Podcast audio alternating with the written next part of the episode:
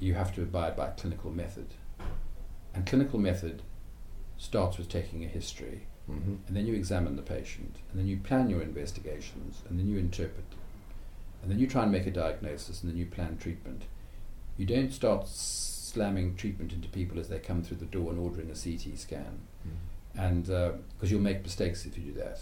And that's how I was taught, and that's how I've seen the great physicians and doctors that I've worked with. Is they always start at the beginning, and I just, I, I just worry sometimes that medicine is going so fast, so technical, that that's forgotten. Mm-hmm. Um, I also, I'm, I'm glad we choose students who've got who've got em, um, some emotional maturity, because you can do all this stuff, but actually, if the patients find you um, not human and engaging, um, it causes an immense amount of trouble. And all the difficulties we have is when quite clever, good doctors don't handle people correctly. And I think the little things they're doing are communication skills that they're doing with the with the and um, the the fact that we've now got Sobell House and there's a good talking about end of life care, Yes. which I mean, I, you know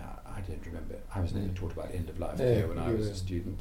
So um, I do think I'm very lucky. I just I haven't done something like a like like, like a dinosaur, but I just hope that in, in this great rush of technological uh, advance, we don't forget that the doctors actually work at different level at work at at at, At a human level, yeah, yeah. human level. Chris, thank you very much indeed. Superb interview.